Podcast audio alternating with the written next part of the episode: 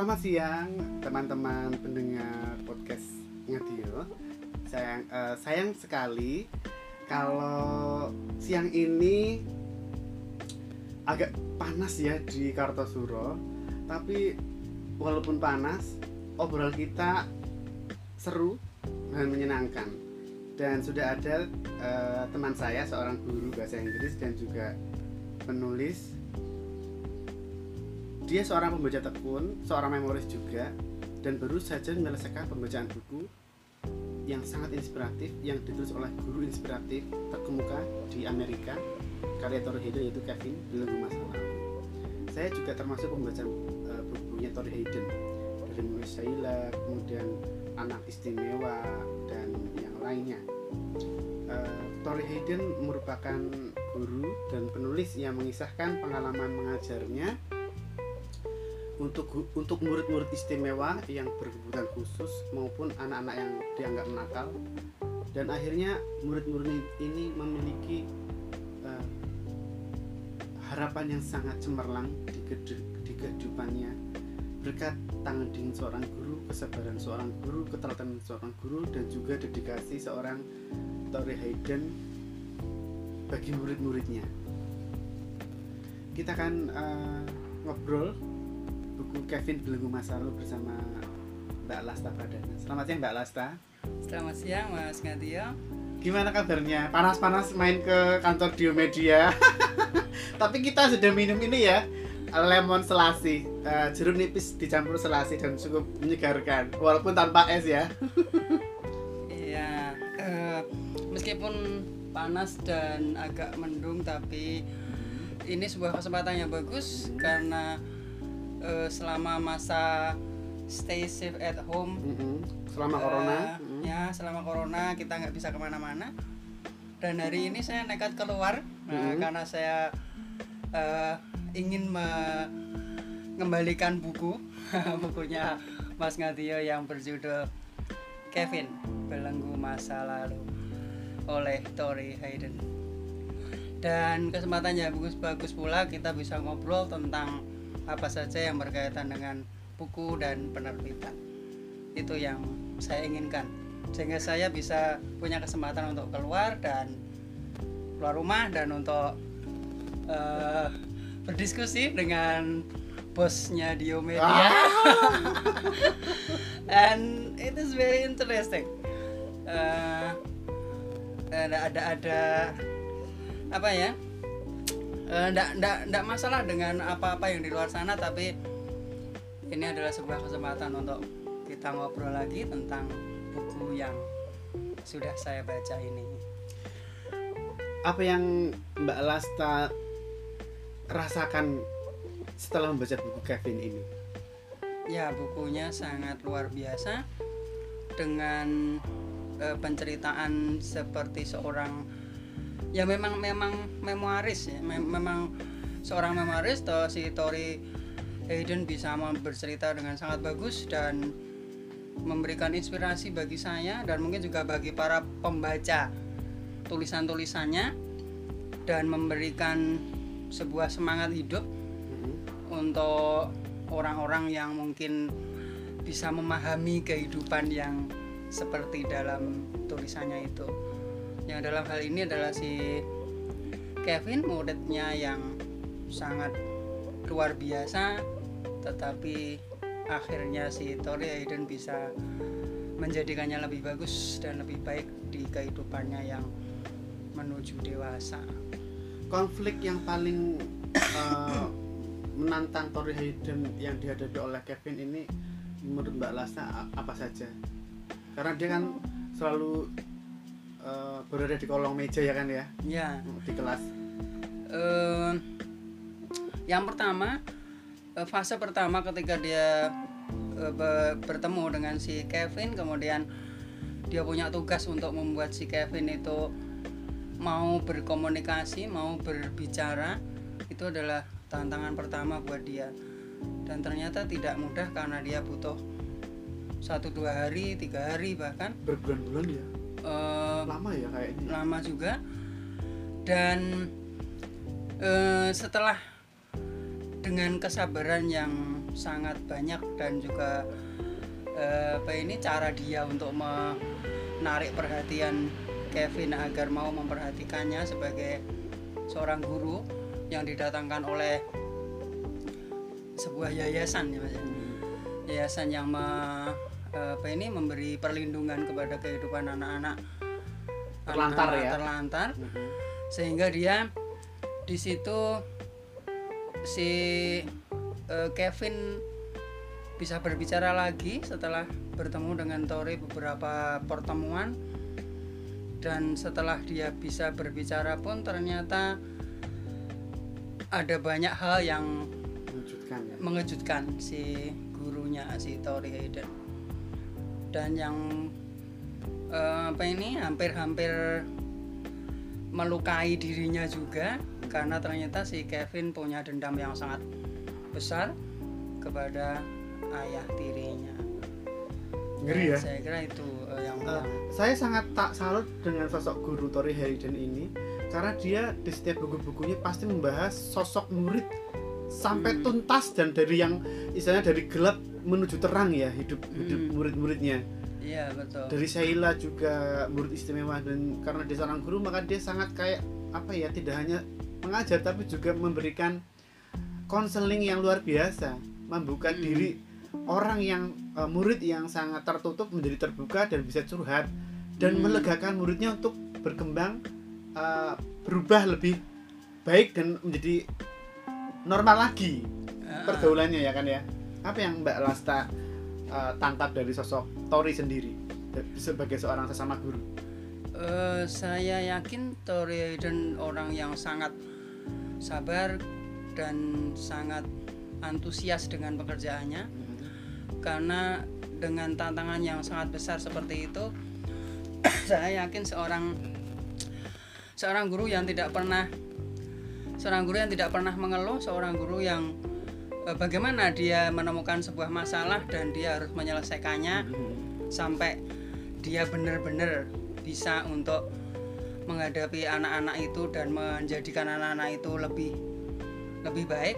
Karena ke- kebetulan yang saya baca ini si Kevin ini pertamanya dianggap eh, tidak tidak termasuk anak yang yang akan bisa kembali normal seperti orang lain gitu ya tapi ternyata bisa dan juga bisa menemukan dirinya bisa berpikir seperti orang yang yang tadinya dianggap tidak bisa tapi bisa dan si Tori sendiri tidak pernah untuk give up uh, Iya. pada masalah apa pun yang pada tahap-tahap berikutnya ditemukannya lagi. Padahal pernah menyerang gurunya ya? Ya. Kevin pernah menyerang menyerang gurunya sendiri pernah kan? menyerang Tori kemudian dia menyimpan sebuah eh, membuat sebuah menyiapkan sebuah pisau dari eh, apa ini? Oh, iya.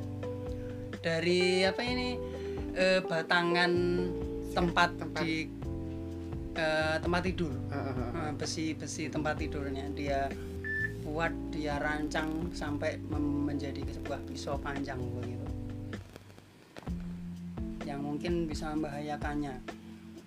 Dan ketika dia suatu hari di perpustakaan diserang oleh si Kevin sampai akhirnya dia harus bisa apa mengalahkan si Kevin juga. Nah itu juga sebuah gambaran kalau Menjadi dia guru. bukan bukan guru yang biasa. biasa. Karena tidak pernah mengeluh dan tidak Menyerah. pernah menyerah.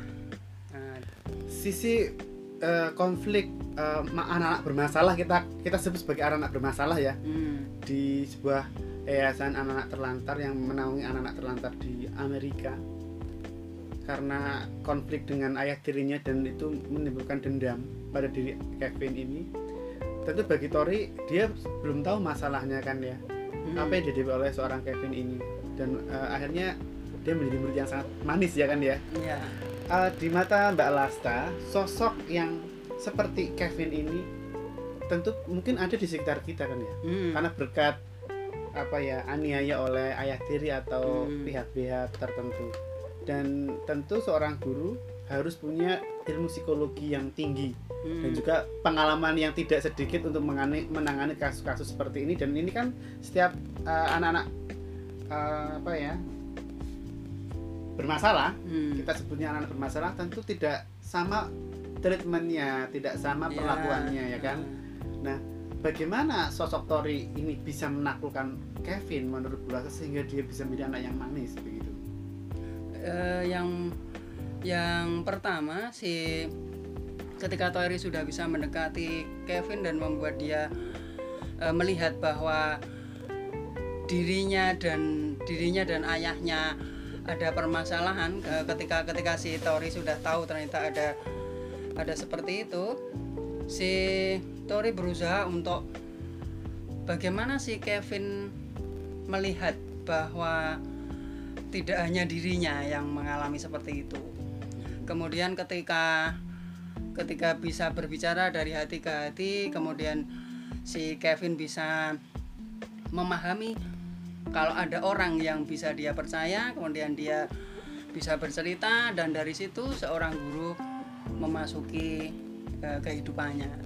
Pada saat Kevin bisa mengungkapkan semua yang dia eh, apa ini dia rasakan dan kebetulan juga si Tori tidak berhenti sampai di situ karena ternyata Tori juga melakukan sebuah eh, penyelidikan lewat pihak pi- pihak apa ini luar ya eh, pi- pihak luar dari dari sebelum Tori masuk eh sebelum Kevin Kevin. masuk ke yayasan itu dia pernah di sana pernah di sana dari kasus-kasus yang ya lain. dari kasus-kasus sebelumnya dan itulah yang eh, yang sangat luar biasa dari Tori Eh, dia perlu memberi apa ini perlu mengumpulkan banyak banyak hal untuk bisa menentukan oh si Kevin ini begini begini begini. Dan juga mengambil sebuah keputusan bagaimana cara si Tori menghadapi si Kevin itu. Ya saya kira ya seorang guru yang sangat luar biasa. Ya.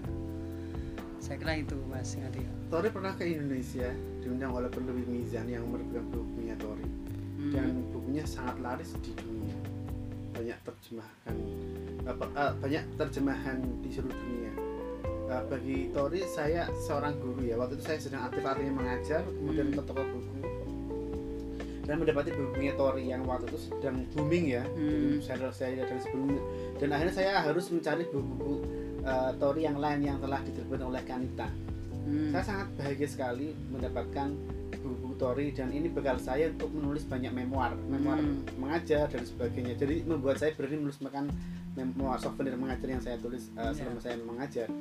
Tori sangat tekun menulis kisah hidupnya ya sebagai seorang guru Hmm. menangani anak-anak bermasalah. Hmm. Uh, kalau Mbak Lasta sebagai guru, apakah pernah mengalami hal-hal seperti Tori?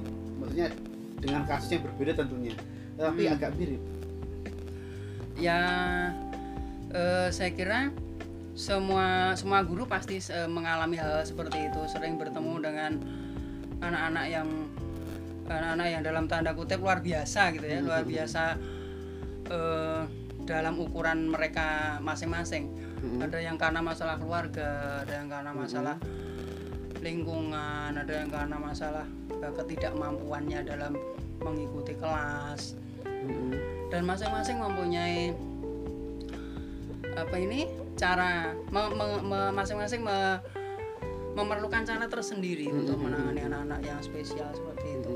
Dan ini semua guru tidak bisa dibandingkan ya, karena Ya. semua guru memiliki pengalaman dan Mm-mm. uh, bekal yang berbeda juga, Yang walaupun berbeda-beda. kasusnya sama. ya, Uh-uh.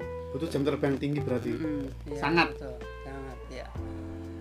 Dan yang terpenting eh, jangan pernah menyerah ketika kita tahu oh anaknya ternyata begini Mm-mm. apa yang harus kita lakukan kemudian bagaimana Mm-mm. langkah-langkah untuk mendekati dan setelah Hmm. setelah kita tahu oh ternyata anaknya begini bagaimana kita memperlakukannya Hmm. bagaimana kita e, membimbingnya itu perlu sekali dilakukan dan jangan sampai jangan sampai ada yang eh, kadang-kadang ada ada juga yang eh, ya tidak tidak banyak mungkin ya ada satu dua yang kadang-kadang merasa bosan atau merasa malas untuk berhadapan dengan anak seperti itu. Mm-mm. karena apa? Karena seorang guru itu dituntut untuk bisa mendidik. Mm-mm.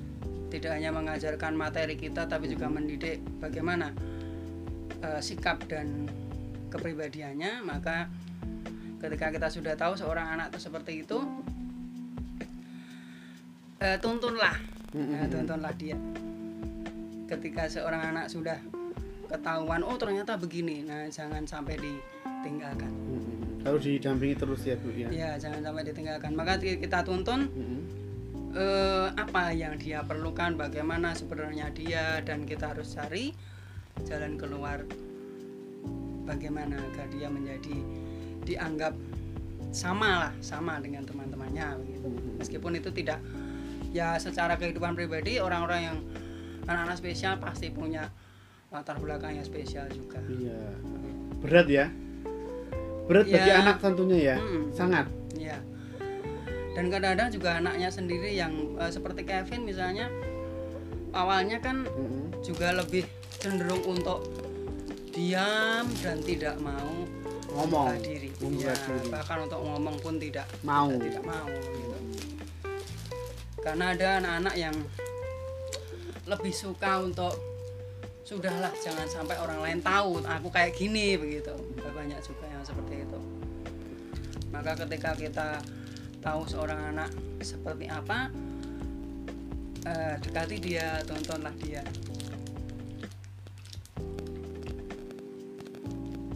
ambil dimakan donatnya Ya, dan juga eh, jeruk nipis selasihnya.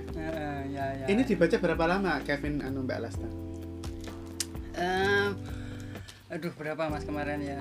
Berapa minggu ya? Tiga minggu apa ya? tapi enak banget. Hmm, lancar. Ya saya baca sedikit-sedikit. Karena kadang-kadang kalau baca sudah ngantuk saya istirahat. Besok dapat berapa lembar nggak istirahat gitu. Jadi tidak harus mama lah. satu. Ya karena karena saya kalau membaca lebih suka untuk saya pahami. Pelan pelan Ah, ya ini begini ini begini ini begini. Dan saya juga tersentuh sekali bagaimana Tori bisa eh, mengajak si Kevin yang sangat penakut itu keluar. Meminta izin kepada yayasan kemudian keluar untuk eh, bagaimana si mengetahui bagaimana si anak itu reaksi terhadap dunia luar. Dan itu ternyata eh, Kevin mengalami ketakutan yang luar biasa. Ya yang sangat-sangat takut bahkan untuk melihat orang lain itu dia sangat takut sekali gitu. Berbeda dengan misalnya anak-anak yang tidak seperti dia diajak keluar untuk makan atau untuk eh, sekedar bercerita sesuatu yang menyenangkan sekali saya pikir ya saya pikir melihat dunia luar dari sebuah dari kungkungan sebuah ruangan yang ruangan isolasi yang khusus untuk dirinya si Kevin itu saya pikir kalau dia orang-orang yang pengen kebebasan kan sesuatu yang menyenangkan tapi Iya. ternyata Dia malah- menakutkan karena eh, orang dia melihat orang lain itu bisa jadi musuh dia juga kan atau Iya. mencelakakan dirinya juga Mm-mm. ada ketakutan yang seperti traumatis ya. Tapi Tori selalu mendampingi yang paling hebat di sini adalah sosok guru kan? Mm-mm. peran guru berarti sangat ya. vital. Mm-mm. sangat vital sekali. Sosok guru. Ya. Mm-mm. Mm. bisa menghantarkan seorang murid yang terlantar menjadi murid yang Mm-mm. cemerlang ya hidupnya. Maksudnya ya. kembali normal. Kembali bisa hidup dengan orang lain. Orang lain yang paling penting di situ. Terbuka. Oh iya Mas Ngatio saya jadi ingat eh, seorang siswa saya. Gimana? Eh, pernah pernah berkata ketika dia curhat eh, lalu dia dia menceritakan tentang dirinya yang tidak sama dengan teman-temannya. Kemudian eh, saya Cewek, ya, kita eh, cowok ketika eh, kita cerita kita eh, apa ya oh kalau ada masalah begini nanti begini kalau masalah begini begini gitu ya apa ya ya berbagi berbagi masalah gitu ya kemudian cerita. Dan dia uh, mencoba terbuka sama gurunya yaitu Mm-mm. guru Asta sendiri. Ya eh, sering kejadian-kejadian seperti itu dan saya cukup dekat juga dengan anak-anak terutama cowok-cowok gitu ya cowok-cowok yang spesial-spesial juga eh ada yang pernah berkata eh, begini jadi kalau Miss Lasta menemukan anak-anak yang seperti aku peluklah dia. Harus ya harus seperti itu ya? Eh, bahkan dia dia memberi memberi eh, saran pada saya. Maka saya bisa maka tadi saya katakan kalau anda menemukannya seperti Kevin eh, ini tuntunlah dia harus dipeluk malah ya. Jangan tinggalkan Heeh. beri solusi carikan jalan. Harus itu. Iya. Dan di sinilah sosok guru akan menjadi penerang dalam hidup Mm-mm. seorang iya. yang sedang bermasalah itu. Mm-mm. jadi kalau kita sudah menemui anak-anak yang seperti itu jangan pernah tinggalkan. Berilah dia eh, tuntunlah dia kemudian berikan cara eh, untuk dia bisa seperti yang diinginkannya kalau yang diinginkannya ada ya ada yang melenceng dari norma-norma ya kita sebagai guru kita yang menunjukkan jalannya saya kira itu Oke, terima kasih Mbak Lasta. Dan mungkin banyak teman-teman uh, pendengar podcastnya Dio yang sudah membaca buku-buku Tori Hayden. Uh, semoga dan juga yang belum, semoga kita bisa selalu memberikan waktu, ya, tempat kepada orang-orang yang membutuhkan untuk saling berbagi cerita kehidupan. Terima kasih, sampai jumpa di podcast yang lain. terima kasih Mas Ngatio sampai jumpa lagi